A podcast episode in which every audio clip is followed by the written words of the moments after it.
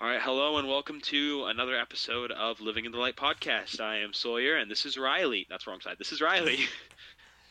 Today we'll be doing some more um, common questions on Christianity, and some common objections on Christianity, and just things like that. We'll be answering there. We have 12 of them, and we're just going to be talking about those. So, Riley, you want to kick us off? Uh, yeah, before we start uh, these questions, I just got off of a Reddit post I saw. So, uh, I just, we did part of them, just summed them up a bit. So, uh, Yeah. first question is Why did God wait 9.3 billion years to create life and another 3.7 whatever billion years to evolve humans? Uh, for, just to start off with that, because you, you use the word evolve, which that implies evolution. We don't believe in evolution. That is not a thing that Christianity. That's not a biblical belief. Uh, No, it's definitely not. and then with the waiting, God created everything in seven days. So Yeah. that's God did not wait 9.3 billion years to create human life. He waited five days. Yeah, he it was the fifth day. Yeah. Uh, sixth. Sixth. Okay. What else did I have here? Yeah. Yeah, basically that's all I had. Yeah, I was just saying Yeah, that like, God uh, did not wait all that time. Yeah, I like read the question and I'm like, did you read the Bible to Yeah. ask that question? Like, So the- it's in the first So chapter. the simple answer, yeah, the simple answer is just read the first chapter of Genesis. It gives a literal historical his, uh, yeah, that's factual how testimony of world what was happened. created in Genesis one. Fixes the problem. I will say though that I also wanted to point out that the Earth is not that old. Is not billions and billions of years old. If you look at the Bible, you can find dates, and there is not like like you can find an exact date from what we have. There is parameters that it could be Yeah. like within a couple thousand years of parameters. I think it was like the I, I oldest would it could say possibly it's probably 10,000. not older than like ten thousand years old. I think that was about when you looked when I looked at it, I think that was about the oldest it could possibly be Yeah, I don't think with it's old links.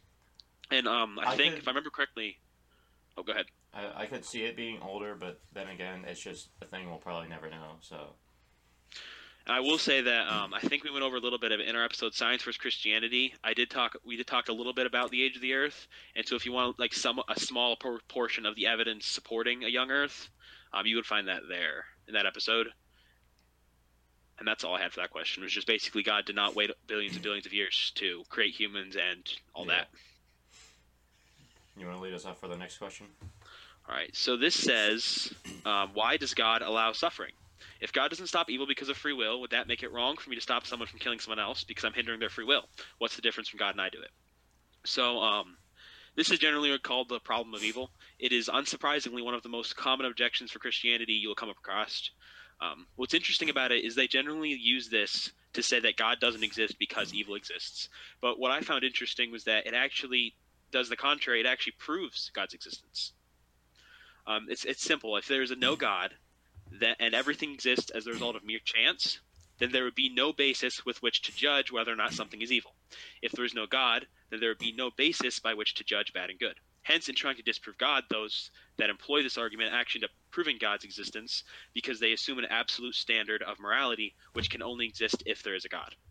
Yeah. And as far as the objection goes, I just want to say that now that we've seen it actually proves God doesn't disprove him. Um, the second part of this objection actually answers the first part because he says, you know, if evil exists, then God can't exist. But then he says, if evil exists because of free will, da da da da.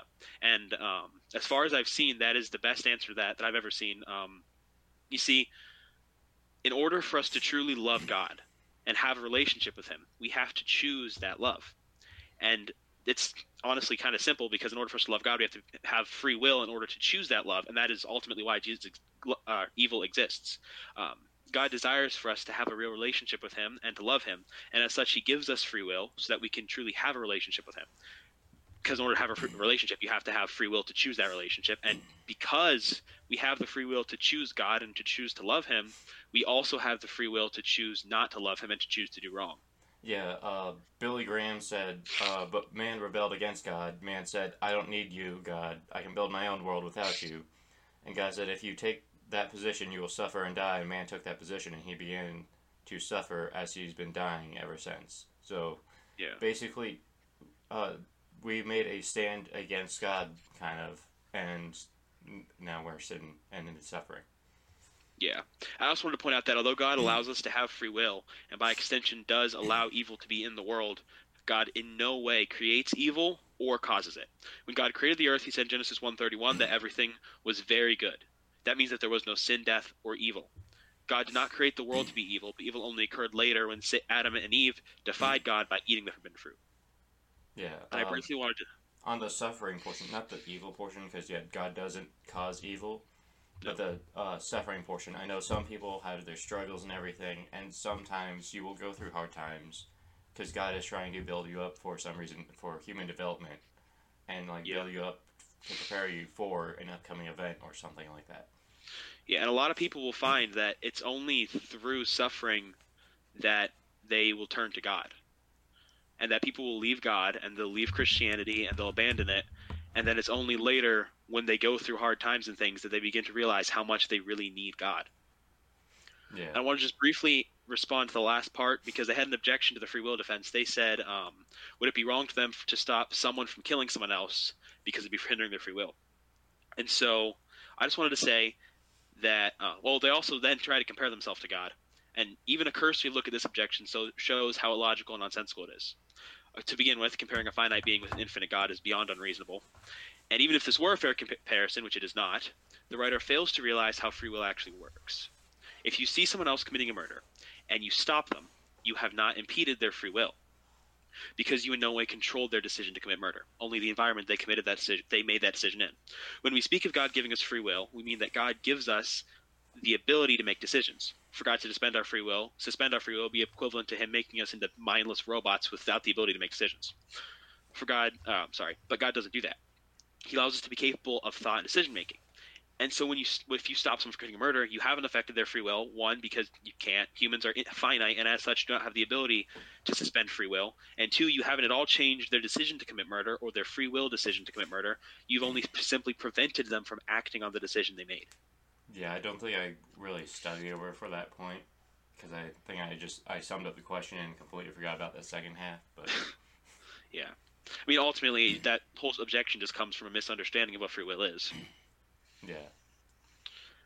Uh, You can go ahead with the third one. the next question is why did Satan and his angels rebel against God, seeing how he is omnipotent? And uh, we don't really know the reasoning why he wanted to rebel against God, even though he knew he was omnipotent. But we know that he wanted to uh, take in the glory in the worshipping rather than give it out, because Yeah. he. Uh, Satan or Lucifer, as he's first mentioned, uh, as his angel name, uh, he was a angel of music, and so uh, he would uh, sing songs and worship to God, but he wanted to be worshipped for his music. Yeah. So, um, answering this question, like you said, we don't necessarily, the Bible doesn't exactly say this was why Satan rebelled or anywhere like that. Yeah. Um, I would say we should look at Isaiah 14, 12 through 14 is where we get a lot of, almost all of our information about Satan's fall actually comes from Isaiah 14.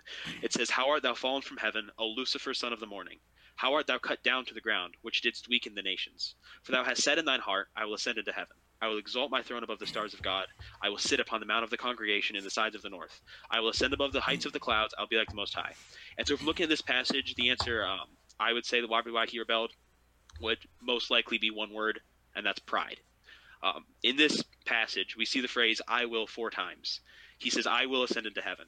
I will exalt my throne above the stars of God. I will sit upon the mount of the congregation, and I will be like the Most High." And all these state, what do all these statements have in common? They all show a lot of pride. Um, he wanted to be God. He wanted to be just as good, just as powerful as God. He wanted to be worshipped like God, like you said. And pride is a very dangerous thing. The fact of the matter is that pride often blinds those who give into it from the truth. And Lucifer clearly was blinded by something because he he literally attacked an all-powerful God, and he rebelled against God. And he was just so blinded by the pride that he had that he was willing to rebel against his own creator. Yeah. Uh, the second half of the question, uh, why did God let Satan live? Uh, we don't know why uh, he's let him live for so long, but we know that he ordained. Uh, I forget. Uh, John Piper, that's where it is. John Piper said that God has ordained Satan uh, to have a long leash with God holding onto it because He knows that when He when we walk in and out of those temptations, uh, struggling both with physical and moral effects that they bring, more of God's glory will shine in that battle than if He took Satan out yesterday. And what's really interesting about that quote is, do you know what I had here for this part of the question? I had the exact same quote written here. I just want to say that, um, so based on the fact that Satan had the ability to rebel in the first place, I would say that God created him because of based on that information that God created him with free will, or at least Yeah, I, I assume will, angels likely. have a free will because I always because how could he have rebelled if he didn't? yeah, well, it- he wasn't the only one because he had others who followed him. Yeah. but Yeah, so clearly angels do have free will, and based on what we have already established with the other question about the problem of evil, um, God gave him the free will, which means He gave him the free will to choose to love God or to choose to rebel against God. And so, why did God let him live? Like you said, that t- the quote from John Piper. I just wanted to say it in the end that God very easily could have destroyed Satan on the spot if he wanted to. yeah, I mean, ultimately, God is all powerful. Satan is not. God is all knowing and all powerful. And so the Bible may not tell us why God let Satan live, but ultimately God knows everything. He knew what was going to happen. He knew what Satan was going to do, and there's nothing more to it. yeah, And there was one more part of the objection that you didn't mention that is very easy to mention to answer. He just said, if there's no sin in heaven, how did Satan fall from heaven? That was the last part of the objection. And this one's actually pretty easy because it kind of answers itself. yeah. He uh, says, if there's no sin in heaven, how does Satan fall from heaven? Well, it's kind of easy. Satan sinned, and because there's no sin in heaven, he was removed from heaven. That's yeah, I I answered that. I just didn't write It's it down as a question. Yeah. but uh, God gave him free will, and he rebelled, and so he was removed. yeah, he was just kicked out of heaven. It's the best I can do. I mean, it doesn't seem like we need much more of an answer than that. Yeah. Uh, next one is Oh, what like created this one. what? I have like nothing for this question. What created God? Yeah, I got like ver- basically my answer was nothing. I got a uh, quote from Dr. Kent Hovind. Uh, I've listened to a few of his um, uh, debates or whatever that he's done, and uh, he had a Muslim guy ask him where did God come from, and this was his response: Where God come, where does God come from? Assumes that you're thinking obvious, obviously displays that you're thinking of the wrong God, because God of the Bible is not affected by time, space, or matter. He is affected by uh, if he was affected by time space and matter he is not god.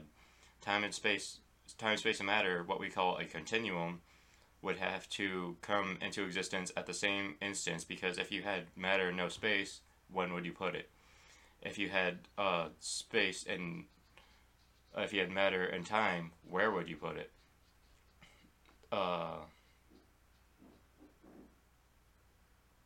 they, they would all have to come into existence simultaneously. So Yeah, I mean, yeah, pretty much I had by definition, God is un- infinite and uncreated, which doesn't really leave any since he's uncreated, nothing created him. It's, yeah, it's not a very hard question to answer. well, he's because to create something, uh, you're gonna because the pe- person who created the computer isn't go- running around in the computer changing all the lights and everything. Uh, so to create the world and time and matter and space, God is outside of that. He's always existed. He will forever Yeah. exist. yeah, nothing created God. it's it's hard to comprehend because of our uh, small-minded, I guess, brains. But Yeah, we are finite humans yeah, have a little bit of a struggle understanding an infinite God yeah. in some aspects. Okay. Uh, why is blasphemy the unforgivable sin, but something like pedophilia isn't? All right, so you want me to go first with this one? Yeah.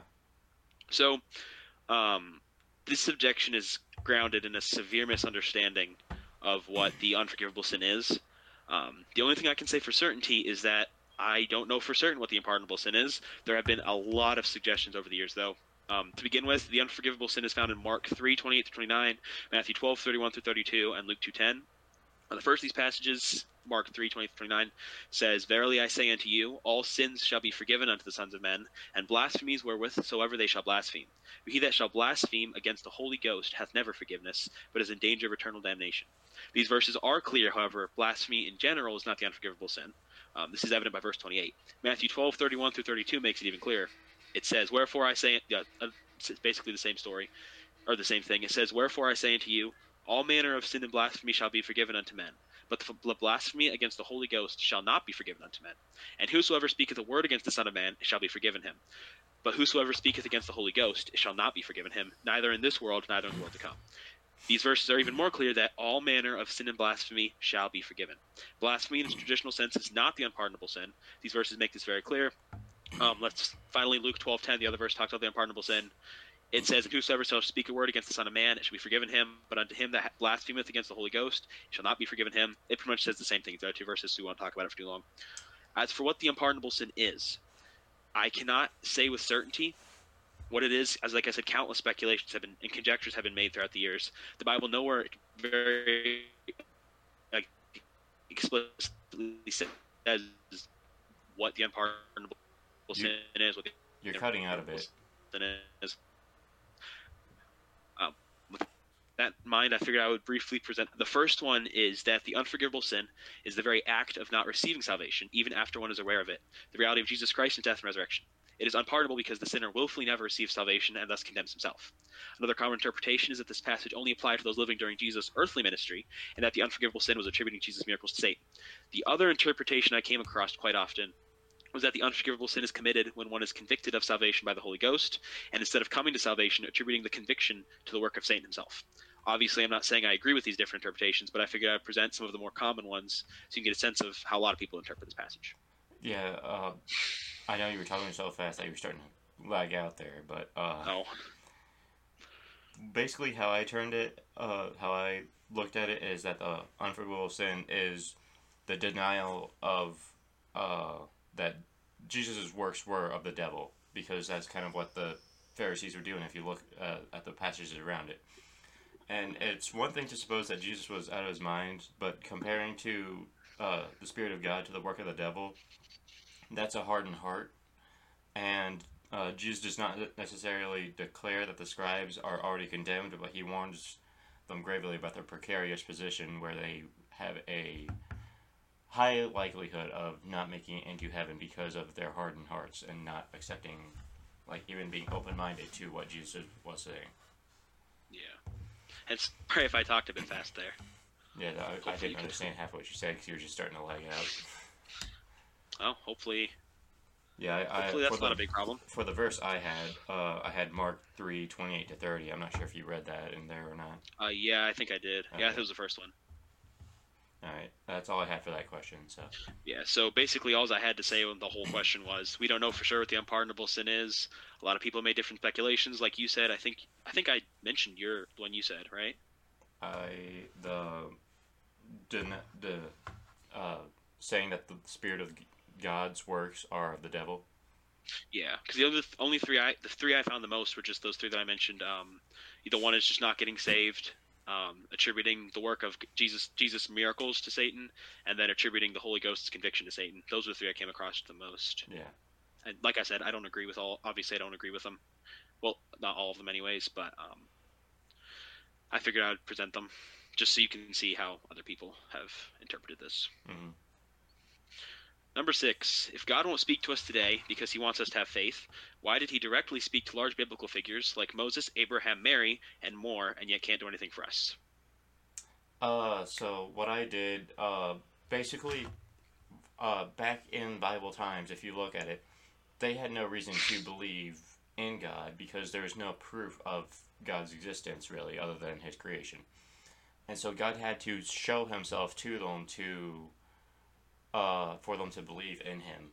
But today we have the Bible to lead us to him in that way, as well as uh, for God not speaking to us today. He does speak to us, just not in a vocal matter like we would naturally think. There are ways that yeah. uh, God speaks to us in the things we do and the things uh, we have done in the past. I know that uh, there's a person who would have been hit by a car if uh, if he didn't have that thought to change direction that he was going. Once uh, I think it was last week or something like that. One of my friends was walking down the road, about to cross an intersection, decided to turn the corner instead to take the long way. Car accident happened right in front of his eyes. And then uh, I know God, God has also spoken to me in my own life when I've asked Him questions and uh, asked for a sign for an answer or whatever. Yeah, I just want to say, um, the author, the writer of this objection, has got it wrong. He assumes that since he's never audibly heard God speak from the heavens, that God doesn't speak to anyone ever in any way. Um, I just wanted to say that this is far, far from the truth. God spe- speaks to us today through the Bible, and like you said, through different things. Um, God inspired the Bible and then preserved it for us to have all the way to this day. God has not abandoned us. He hasn't fallen silent. He still speaks every day through His Word, whether you're reading it or hearing it read. The Bible is God speaking to us. It is true that God no longer speaks audibly to us, it seems, but instead, He's given us the Bible so that wherever, and whenever, we can see what God has to say. So, why did God speak to large biblical figures in the Bible? Well, the biblical figures that God spoke to audibly, like you said, they didn't have access to the Bible like we do today. So, God spoke to them through prophets and, yes, audibly speaking to them. Yeah, That's just how it was back then. I also had uh, Hebrews eleven six, that says, uh, "But without faith it is impossible to please him. For he that cometh to God must believe that he is, and that he is a rewarder of them that diligently seek him." Yeah. On, is that all you had for that one? Yeah, that's all I had for that one. On to number seven. Do animals have souls, and can they go to heaven? Do plants have souls? Do single celled organisms have souls? What's even required for a soul? How do you know a soul exists? This is a big question. Yeah, it's a it's a loaded question. It's a very loaded question. It's a has a lot of parts. It's a debatable question as well. Oh yeah, there's a lot of debate over some of this stuff. Do you want to lead off? Sure.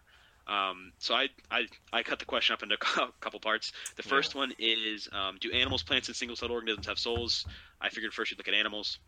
The, never in any verse does the Bible just like flat out say animals have souls. There are several indications that they do, even if it's not in the same sense as humans. In Genesis 1:30 it says, "And to every beast of the earth, and to every fowl of the air, and to everything that creepeth upon the earth, wherein there is life, I have given every green herb for meat." And it was so.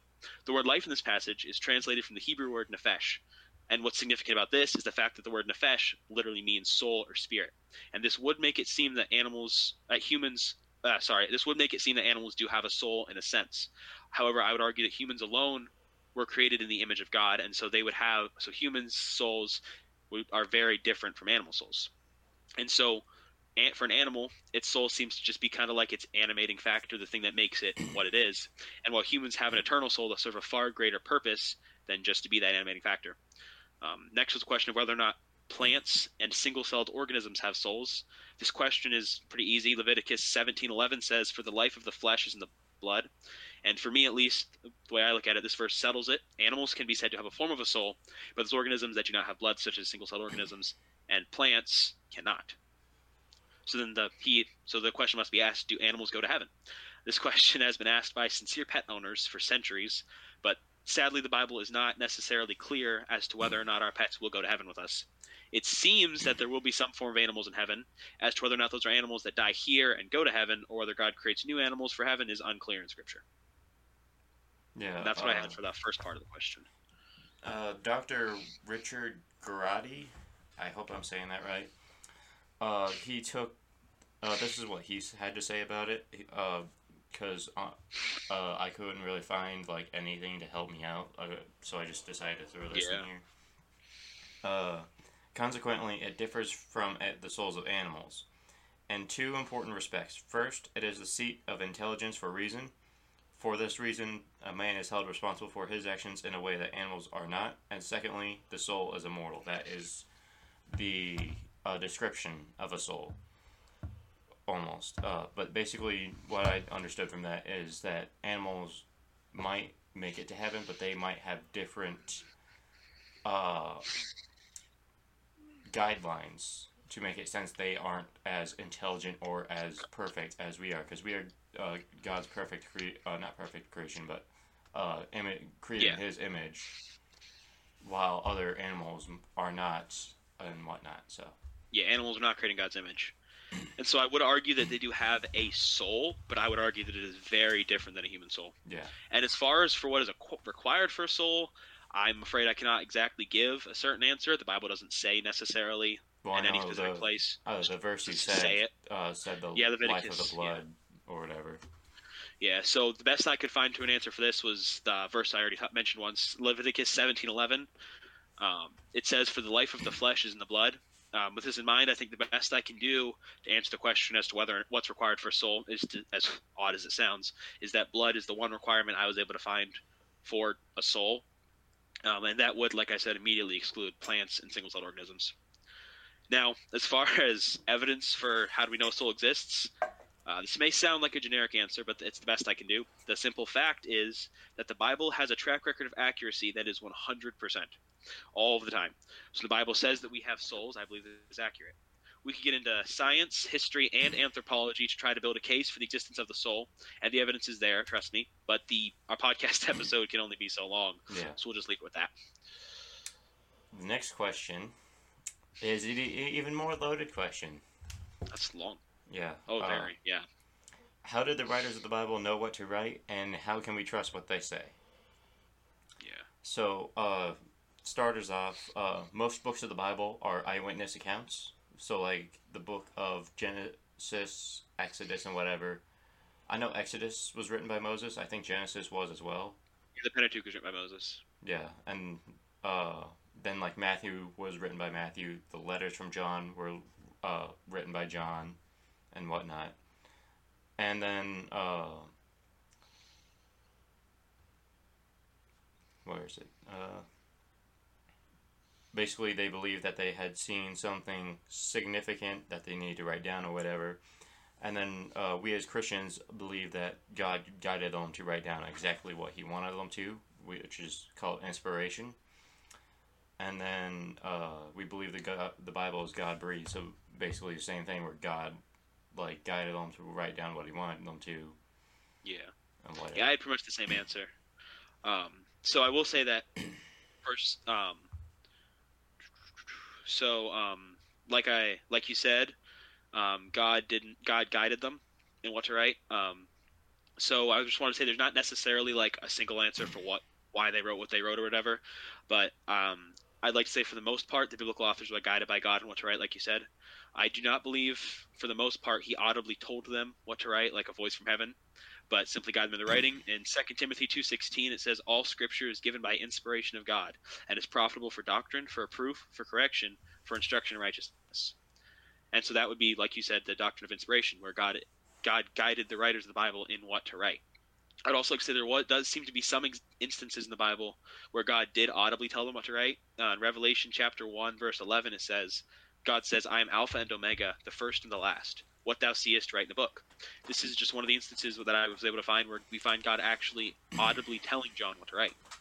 So I think you can see that mostly God just guided them what to say, but there were instances where God told them audibly what to say. And um, I'd also like to say the comment, like that original comment, the un, what's the word, unsummarized version, says very specifically how can we trust the gospel writers, considering they're anonymous. And I did want to say that um, just briefly that as far as whether or not the gospel writer, writers can be trusted because of their anonymity, the answer is quite simple. Whether or not they're anonymous, that does not affect their trustworthiness.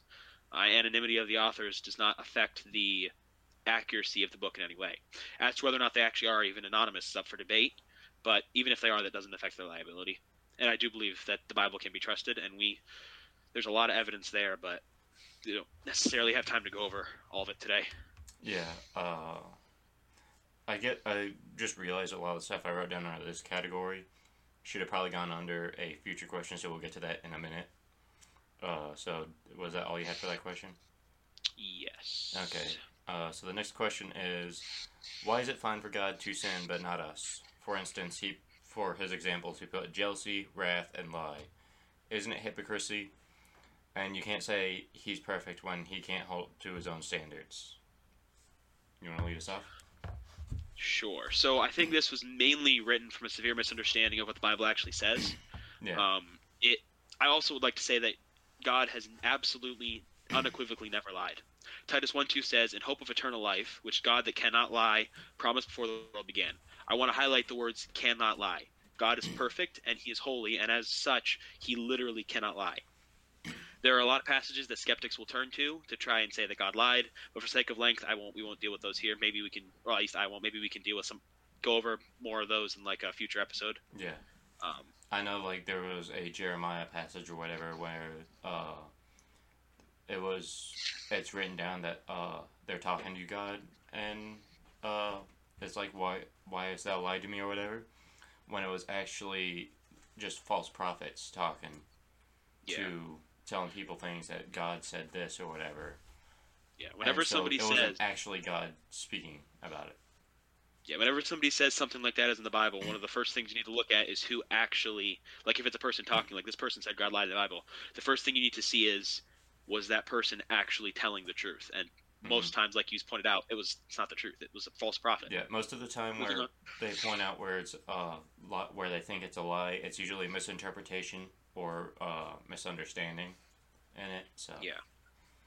And so um, the other two things he, instances he had were jealous and wrathful. The first one, um, the word jealous. So the Bible in countless places says things like, um, "For I, the Lord your God, am a jealous God."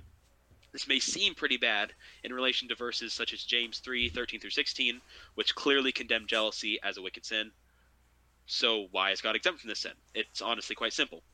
When the Bible says that God is jealous, it is using it in a different way than what we would traditionally think when we hear the word jealous, we think mainly of covetousness and like you know desiring what someone else has. And while this is what the word means normally, its definition is a bit different used in context and used in reference to God. Um, so when the word jealous is used in context in reference, context in reference to God, it is actually not describing a sense of covetousness. Obviously, an Almighty God who created literally everything doesn't need something that someone else owns. Instead, it means that God is desirous of those things which belong to Him. In the example of Exodus, this is our worship and praise. An example of this type, this use of this word jealousy, would be um, if you see someone else pursuing your spouse, like your husband or your wife, you would actually be not you would it would not be a sin to be jealous of them. It would actually be good. This is how it is when God is jealous. It doesn't connotate sin, but actually demonstrates the depths of His love for us. yeah, I had that exact uh, example for jealousy. Uh, I think yeah, that's generally the example that's used. yeah, and then I just had listed all the verses where it says God is jealous. Uh, Exodus twenty five.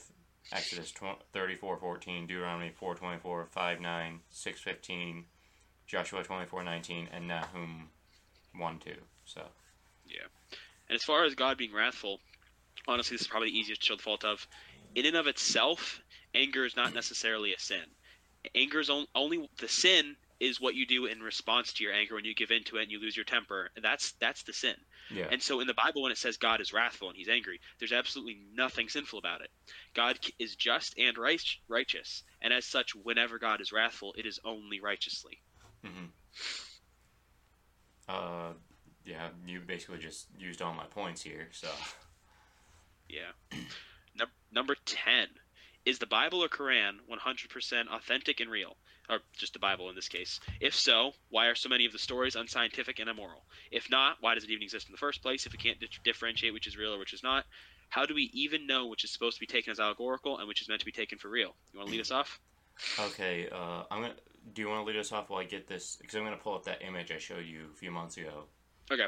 Yeah. All right. So the first part of this subject question yes, the Bible is most certainly 100% authentic and real.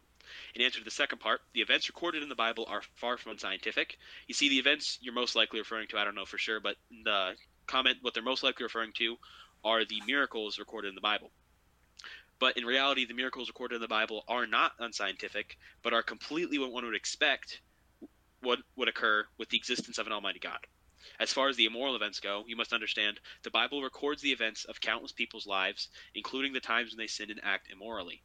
That include, or sorry, what needs to be remembered here though, is that although the Bible records immoral acts committed by sinful people, it always makes it clear that any immoral act committed was sinful and contrary to what God wants us to do. The Bible doesn't ever say that immoral acts are okay. It doesn't ever say they're good. It the only times it has them, which is in recording in people's lives and stuff, it makes sure to say that they aren't wrong and that is a sin. As far as which is to be taken as allegory and which is to be taken literally, this one's honestly a little bit easy.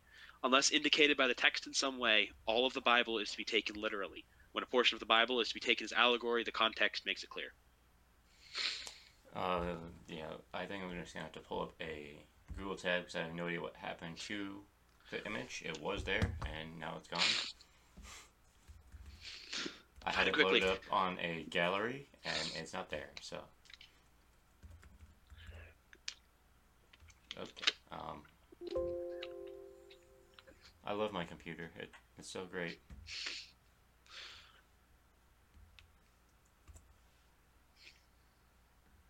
Yeah.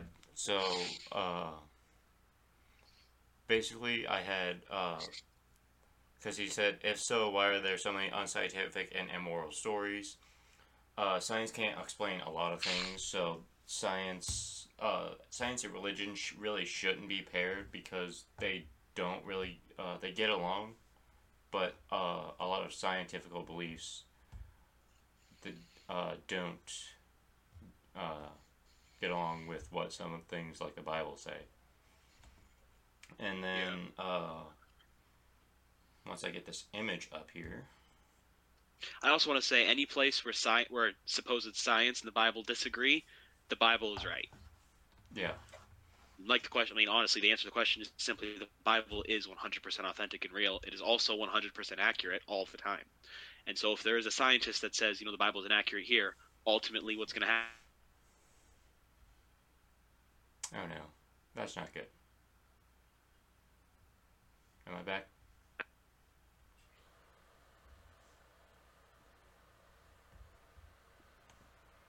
Sawyer? Yeah. Okay. I thought I uh thought I was gone there for a second.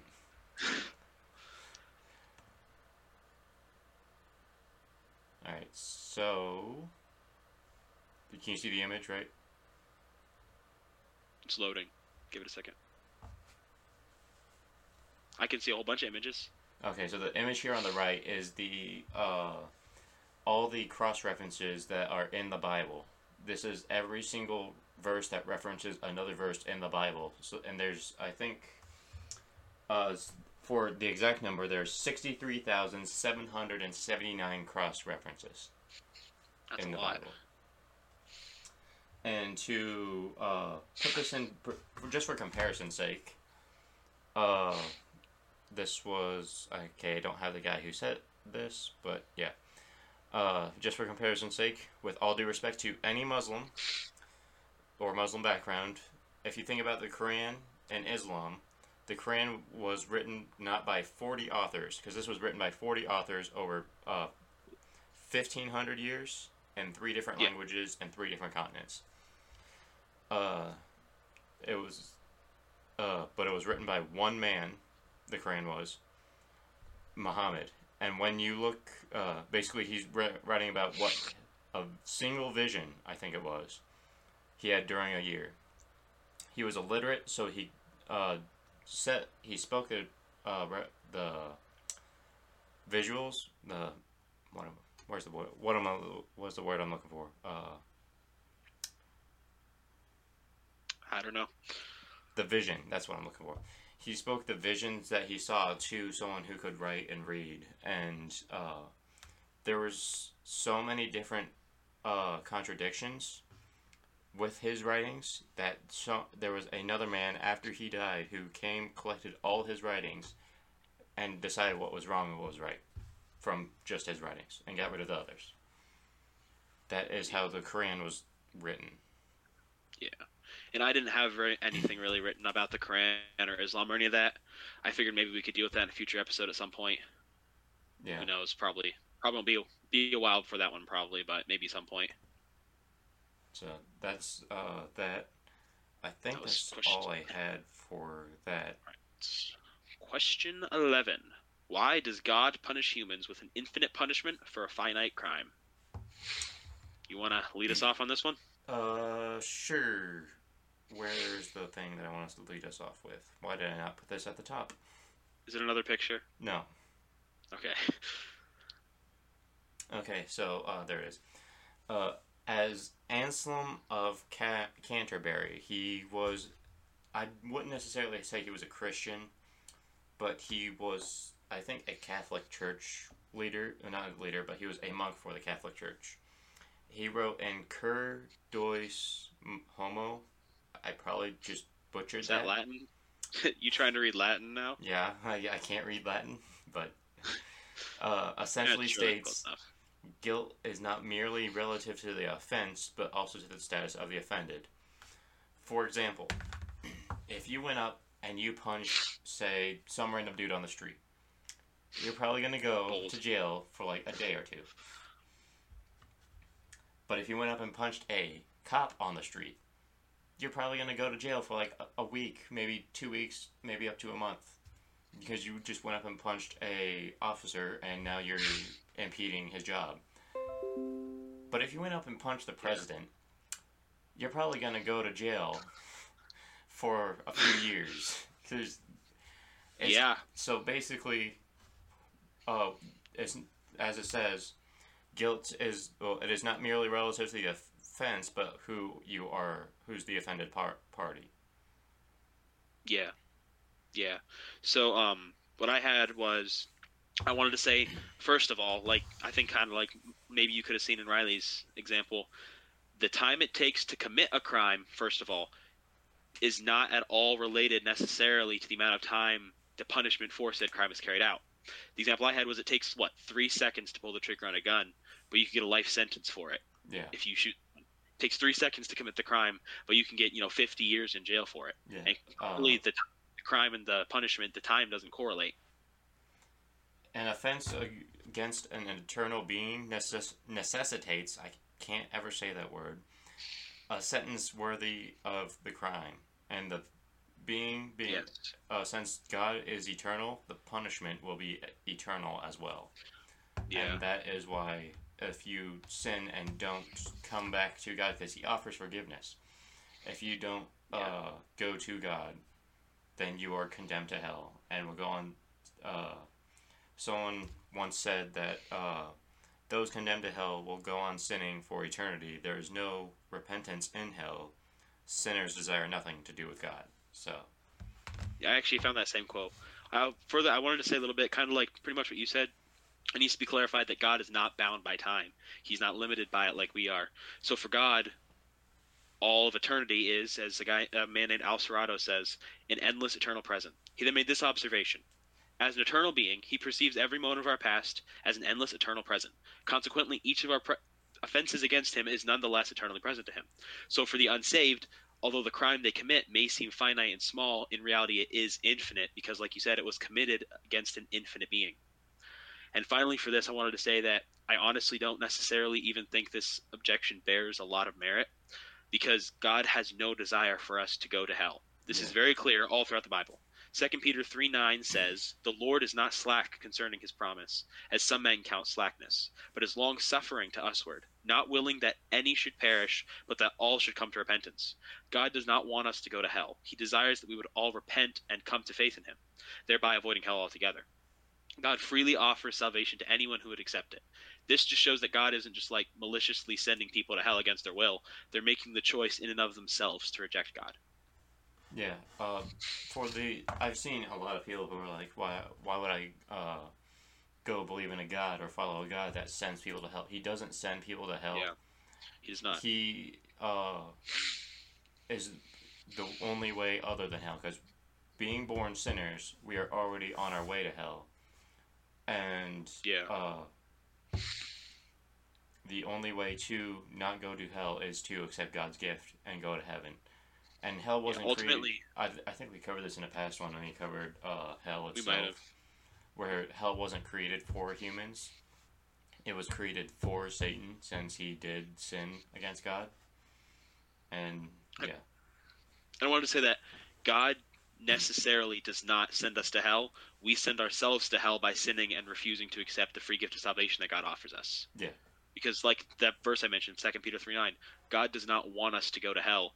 We make the choice and we decide we don't want to follow God and we don't want to accept that free gift of salvation. Yeah. We'll probably recover salvation next year because I kind of want to brush some up point, yeah. on that and go deeper into it. Yeah, There's talk about a few the, a couple of subjects that we've done this year that we need to go deeper into, but Yeah, we'll get to that. do a little bit of a more in-depth discussion. Yeah. Uh, why did Jesus have to die on the cross? Well, and why couldn't God just forgive us? So, I didn't honestly. So, um, this answer could actually be really long. The answer to this this objection, answering this one, I'll abbreviate the response for sake of length. I think the main point that needs to be hit is quite simple. We have all sinned and therefore are guilty. God is just, and as such, He must punish punish sin in order to remain just. So, in order for us to be forgiven of our sin, someone had to take that guilt upon themselves. This is what Jesus did on the cross. Now, that's the short answer I had. There's obviously a lot more can be said on the subject, but that's all I had, and that should suffice for now. Yeah. for me. Uh, I my first point, I had God judges fairly, and then ju- judge example. I have no idea what the judge example was, but so I love Well- my I love my own notes. It's amazing. I might know where you were going with the judge example because I found this a couple times. If you had somebody who spent 10 years planning a murder, okay, and they murdered 100 people, and they came into an into they went to court or whatever, and the judge was and you know to be sentenced to death or whatever, and the judge said, you know, you murdered 100 people, you're a horrible person, you're a murderer, you killed all these people, I don't care, I'm just gonna let you go, and there's no punishment, he's released back in the world and he goes and kills more people. Would you call that judge just? No. No, he would not be just because he's not punishing the sin that needs to be punished. And so that might be where you're going with that. I've Yeah, seen I that example I think a that couple was times. the ex- uh, that was a version of the example I had. Yeah, there's I've heard a lot of different variations of that, but that's an example that people use a lot. Yeah, and uh, the reason for having Jesus die for us is because uh, before Jesus, they would sacrifice lambs or whatever for their sins, but to die to get rid of all sins for eternity, so that way we could make it and we could be wor- not really worthy, but we could make it into heaven. We needed someone who already had the keys to heaven uh, to let us in. For example, uh, I actually heard this example today, luckily. Uh, basically, if you walked up to, you're walking through a uh, neighborhood of mansions, uh, and you walked up to one and said, "I'm a good person. I'm going to live here," and the person, the person who owned the house would just be like, "You, no, this is my house," and probably just slam the door in your face. You you can't just live in uh, house just because you think you're a good person. And so, uh, being heaven being God's home, you need someone who has the keys to give you the keys to get into the house. Uh, Yeah. And so, Jesus is the one with the keys, and since he lived a sinless, perfect life, uh, he could die for our sins, and now we can have a Yeah. relationship with God, and the free gift is the key to heaven. There's other examples I know I could use, but I will save them for Yeah. a later time when we go deeper into these. Yeah. Yeah, the only other thing I wanted to say with that was like you said, the only reason Jesus could die for our sins was because he was sinless. Yeah. If Jesus had sinned a single time, if he had told one lie his entire life, that would make him a sinner, and then dying he would have had to die for his own sins, and he would not be able to die for ours. Yeah. And so ultimately because he lived a sinless life, that was why he could die for our sins. Yeah. Uh, That, that was is all I had for that. yeah. That is all we have for today. Uh, so uh, if you have any questions or you don't, if you have a, if you have any uh, questions about what we've said, just drop them down in the comments below. We'll try to get to them, and uh, as well as it being the holidays. I don't know when we'll do it in January. I'm not even sure if we'll even I don't know. yeah, it's gonna as our schedules are gonna be busy. I think Yeah. we should be able to get one in in January, but we'll wait and see yet until after the new year. And uh, yeah, so that's all we have for today. Uh, you want to do the salvation's message, Sawyer? Because my brain isn't working. I can. I'll give just a brief one. So we talked a lot about God and heaven and stuff today, and so I just wanted to say, um, if you are listening to this today and you are unsaved, God, uh, sorry, Jesus died for our sins, like we said. Um, the Bible says, "For the wages of sin is death, but the gift of God is eternal life through Jesus Christ our Lord." And so ultimately, anyone who has sin, like you mentioned, if you sin, because we're all born sinners, we all are going to go to hell one day. That's just the reality.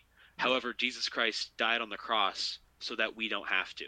And because of Jesus Christ's death on the cross, God can offer us salvation through his son. All you have to do is receive it.